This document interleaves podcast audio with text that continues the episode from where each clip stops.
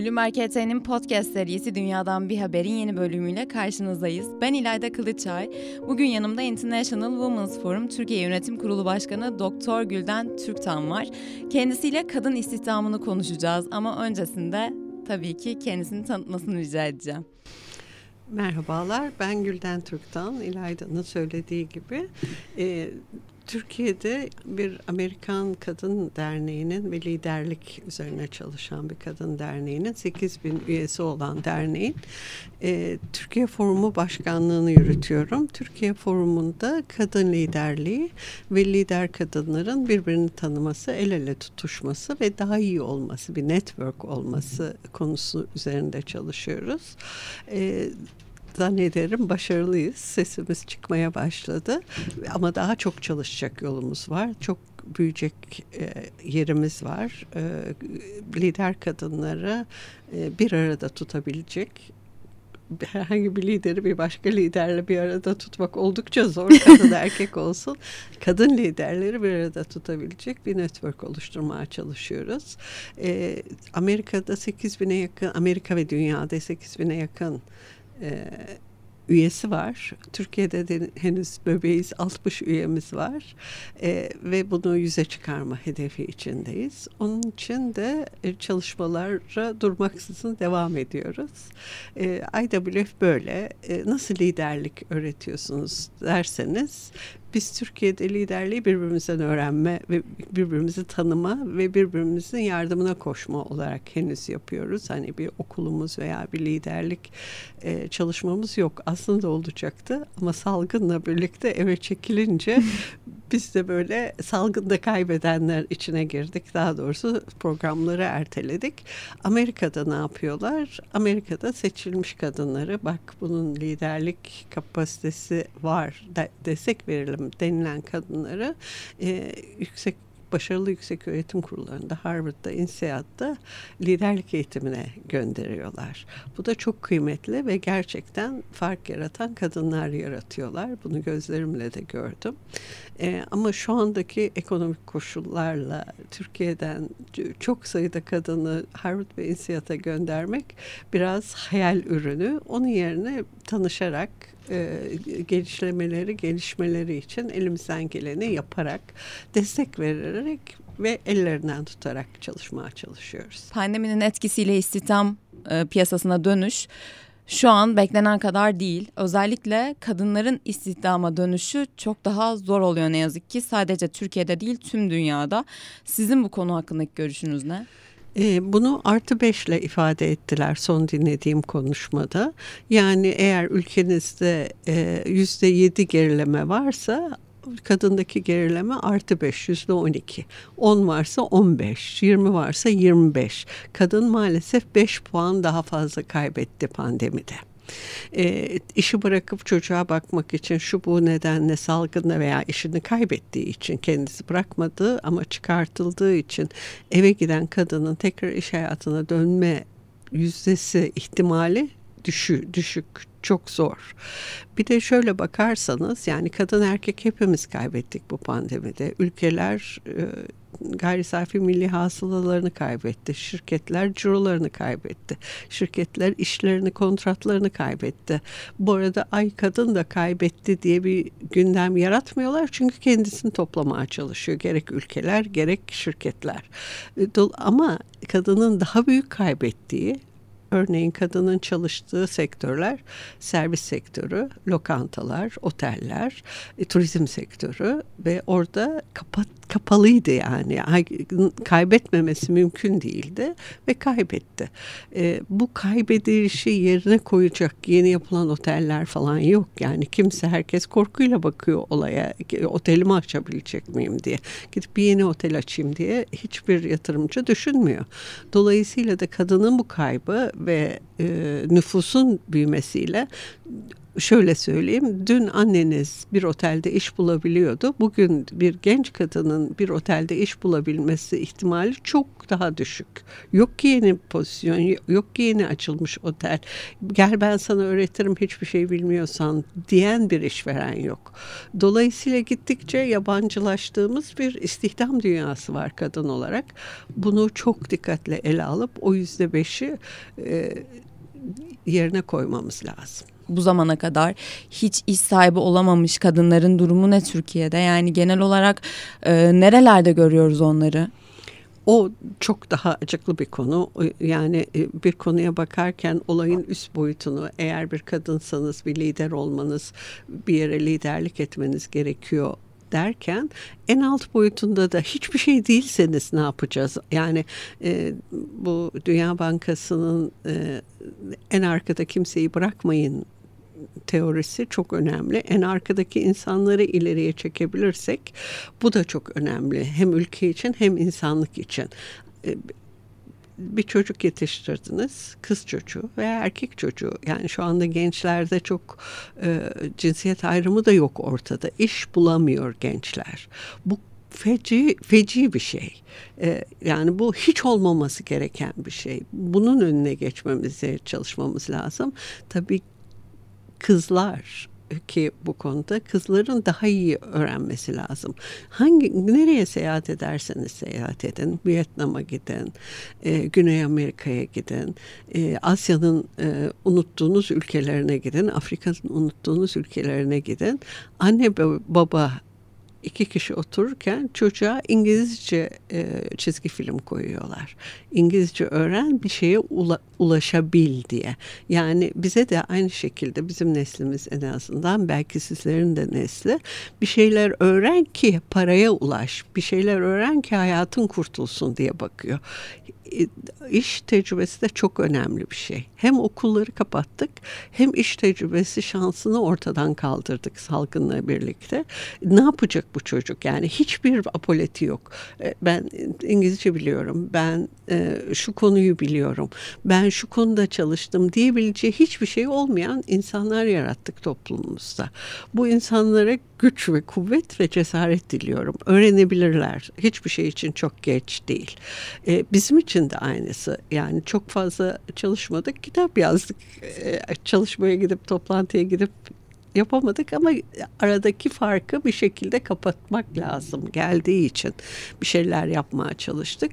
Onun için de gençlere de önerim tutunun yakalayın ve apolet geliştirin kendinize. Tamam iş bulamıyorsanız tarih öğrenin. Tamam çünkü okullarda ders alırken ay tarih bu benim ne işime yarayacak denir.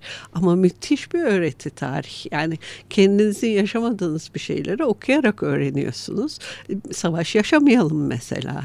E, ama okuyalım ve öğrenelim ne olabilir, savaşın riski nedir. Dolayısıyla da gençlere tavsiyem cesaretlerini toplamak, e, bağışıklık sistemlerini toplayıp ortaya çıkmak ve çalışmak ve okumak. Biliyorum çalışma imkanının çok az olduğunu ama okuma imkanı herkesin elinde ve paraya kavuşturan o okuma imkanı. Yani bunların bir e, hiyerarşisi var. Eğitim de artık insana bağlı, binaya bağlı veya kayıt parası vereyim de e, öğreneyim diye değil. Eğitilecek konular kendi e, ilgi alanınıza göre bulabileceğiniz konular her yerde. Dolayısıyla eğitiminizi güçlendirin, apoletlerinizi güçlendirin, iş hayatının içine girin, eğitimde olun ve ne kurmak istiyorsanız, ne yapmak istiyorsanız onu yapın. Yani yetkisiz insan için bunlar böyle yetisiz insan için bunlar böyle ay ne anlatıyor acaba nasıl olacak deniyor ama bunun birinci etabı kalkıp cesaretle koyulmak işi.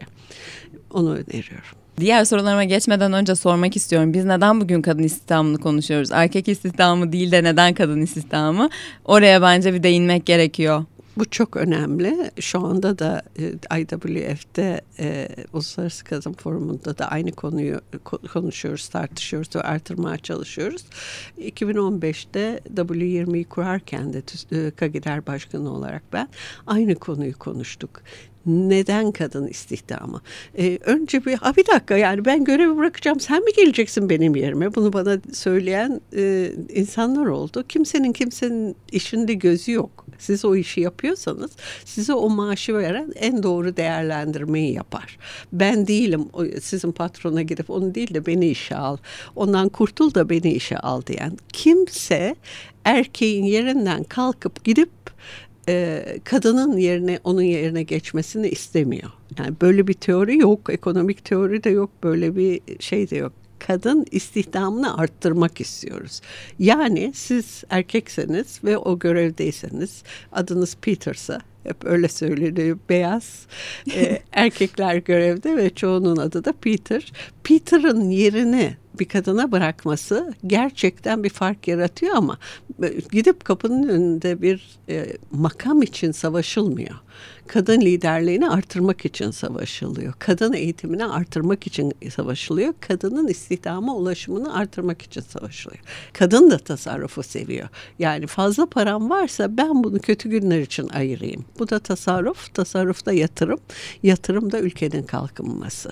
Ee, çok önemli bir yere gidiyor. Onun için kadının ekonomiye dahil olmasını istiyoruz. Kadın erkeğe göre daha az risk alıyor, daha cimri ve hep tutunarak yaşıyor. Yani paraya tutunarak, eğitime tutunarak e, bu da çok önemli bir katkı getiriyor kadın istihdamı. Çalışma yani istihdam dışında zaten yeteri kadar zorluk var. Bu arada e, hem erkek hem kadın için ama yani görece çok daha yüksek olduğu için kadın için istihdam piyasasında zorluklar. Bunu bu yüzden konuşuyoruz aslında. E, çalışma hayatındaki kadınlar ne gibi zorluklarla karşılaşıyor? Yani bu direkt sizin de çok net belki anlatabileceğiniz bir konudur. Şimdi bu var.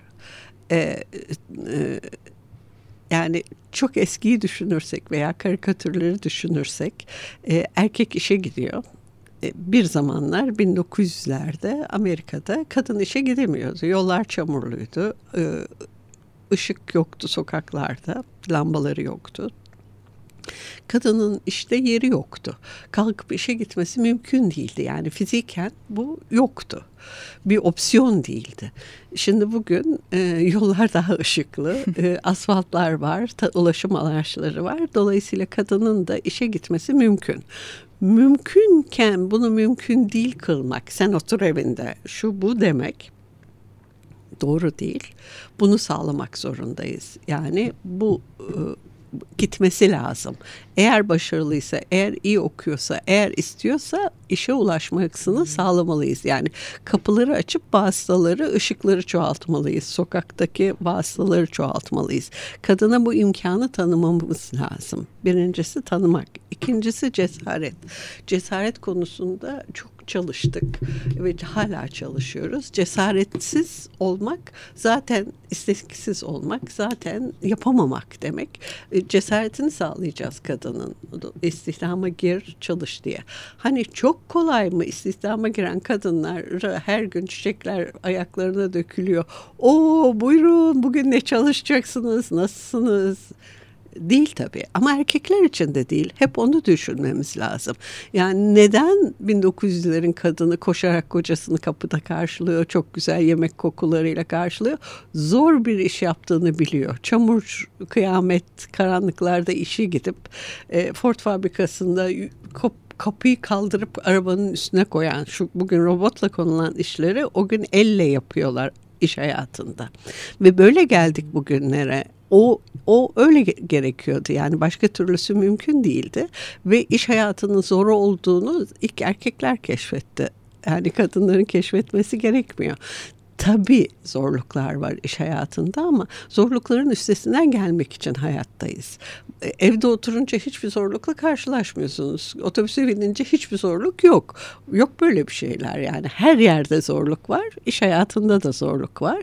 Birincisi işverene bu zorlukları çıkarmayın. E, demokratik ve düzgün bir e, çalışma koşulu sağlayın. iş hayatındaki e, eşitlik lüksünü herkese tanıyın demek zorundayız. Kadının da alınganlığını kesmek zorundayız. Bu bana yapılıyor değil, herkese yapılıyor. Yani er, erkek erkeğe de yapıyor, kadın kadına da yapıyor. Bunu muhatap olmadan sırtınız dik ayağa kalkmanız lazım. burada aslında bizim tüm bu konuşmamızın ee, belki de en önemli sorusuna geçmek istiyorum ben şimdi. Türkiye'de kız çocuklarının eğitim hayatına katılımı. Her şeyin aslında başladığı ve önem kazandığı e, bir şey eğitim hayatı. Ee, tabii ki de buna erişemeyen kadınlar da oluyor. Bu demek değil ki iş hayatında başarılı olamayacaklar. Kesinlikle. Bağlantılı kesinlikle değil ama... E, aslında çocukken öğreniyoruz çoğu şeyi. O yüzden de eğitim hayatı çok çok daha önem kazanmış durumda. Burada da şunu e, hatırlatmak isterim. Dünya Bankası 2020 yılının sonunda bir tane rapor yayınlamıştı. Eğitim yoksulluğuyla alakalı. Bu e, öğrenme yoksulluğu düzeltiyorum. Covid-19 nedeniyle okulların kapanması dünya genelinde ilkokul çağındaki 72 milyon çocuğu 10 yaşına kadar basit bir metni okuyup anlayamayacakları anlamına gelen öğrenme yoksulluğuna itiyor ifadeleri yer almış raporda. Evet şimdi burada baktığımızda kız çocuklarının eğitim hayatını konuşalım isterim. Çok teşekkürler. Çok önemli bir rapor o. Eğitim yoksunluğu yani sizde bu yok ve bunu her yerde yaşıyoruz. Bunun bir iki örneğini e, hatırlatayım size. Siz bir e, ilkokul üçtesiniz. İlkokul işte ciddi bir hastalık geçirince bir konuyu kaçırıyorsunuz. Yani grip oldunuz ama 10 gün okula gidemediniz. O 10 gün içinde işlenen fiiller veya başka bir konuyu iyi bilmiyorsunuz. Bir bakıyorsunuz ki okula döndüğünüzde bir sene sonra ya çocuklar diğer çocuklar bunu biliyor ben bilmiyorum diye. Başka bir konu yurt dışından gelen bire saati bilmiyor. Saat öğretilmemiş. Saat beşte gel diyorsun böyle bakıyor. Saat diye bir şey bilmiyor Afrika'da. Saat yok ki güneş var. Ee, saat nosyonu yok. Saatinde gelme nosyonu yok. Ee, bir başka konuda bir bakıyorsun ki hijyenle ilgili hiçbir eğitim almamış biri. Ee, dolayısıyla üniversal eğitimin boyutlarını tekrar tekrar vermek zorundayız. Çünkü nerede ne kaybettiğimizin bir ölçümü yok. Kaybettik. Yani o hijyen haftasıydı. Hijyen haftasında çocuklar okula gidemedi şu sınıfta. Bu sınıfta e, trafik haftasıydı. E, trafikle ilgili bilgi alamadı. Ve bunlar hayati konular. Yani ilkokul çocuğuna bunlar öğretiliyor ama ömrü boyunca kullanıyor. Yeşil, kırmızı, sarıyı bilmeyen bir insan yetişti şu anda. Ona çünkü bu kendi e, gereğince müfredat gereğince anlatılmadı. Evdeydi oyun oynuyordu küçücük ve bu konu hakkında hiç bilgi olmadı ve o onun bu onun farkında değil. Annesi babası da farkında değil. işveren de farkında değil. Ee, hijyen konusunda hiç olmazsa hepimiz daha çok bir şeyler öğrendik salgın nedeniyle ama belli konular var ki bunları muhakkak bilmemiz lazım. İngilizce öğrenen biri veya bir herhangi bir yabancı dil öğrenen biri fiiller bölümünü kaçırınca kalbini kaçırmış durumda o lisanın. Dönüp onu öğrenmesi için bunu tespit etmesi gerekiyor. O da çok uzun süre geçiyor. Şimdi bu durumdayız. Yani ulaşamadık normal. Niçin müfredat müfredat denilen eski terimiyle ama bir eğitim programı var okulların elinde o eğitim programına göre gidiyoruz. Şimdi o eğitim programında dilikli dilikli şeyler öğrendik. Bir öğrendik, bir öğrenmedik. Evdeysek öğrendik. İnternetimiz varsa öğrendik. İnternetimiz yoksa öğrenemedik. Dilikli bir okul e, bilgisiyle çıkıyoruz. O deliklerin hepsini kendimiz kapatmak zorundayız. Bu bu kadar kolay bu kadar net ve açık ama kapatmak da kolay şükür ki. Çünkü kırmızı yeşil sarı nedir diye internete bir giren zaten ışıkları görüyor. Sokağa çıkan da ışıkları görüyor. Kız çocuklarla ilgili olarak e, o konuya geri döndüğümüzde ben çok muhafazakar bir aileden geliyorum. Ben kızımın sokağa çıkmasını istemiyorum, istemiyorum diyen haneler var bugün ülkemizde. Bunun da varlığını kabul edip ona göre çözüm üretmemiz lazım. Yani kızların teknoloji okumasını öneriyor dünya. Kızlar teknoloji okursa tüm teknolojimiz daha dost olacak diye düşünüyorlar. Bugüne kadar erkekler yapmış teknolojiyi fakat olmamış, kullanana dost değil, tasarruflu değil, e, başarılı değil. Dolayısıyla lütfen hem dijitalde hem ağır teknolojide kadınlar yer alsın diye talep var, davet ediyorlar. E, Girls in Technology diye bir çalışma grubu var. Kızlar hem e, teknoloji lisanlarını yani programlama lisanlarını öğrensinler hem de mühendislik okullarına başvursunlar diye. Bu hafta Bloomberg ET'nin podcast serisi Dünyadan Bir Haber'de Doktor Gülden Türktan'la birlikteydik. Gelecek hafta görüşünceye dek hoşçakalın.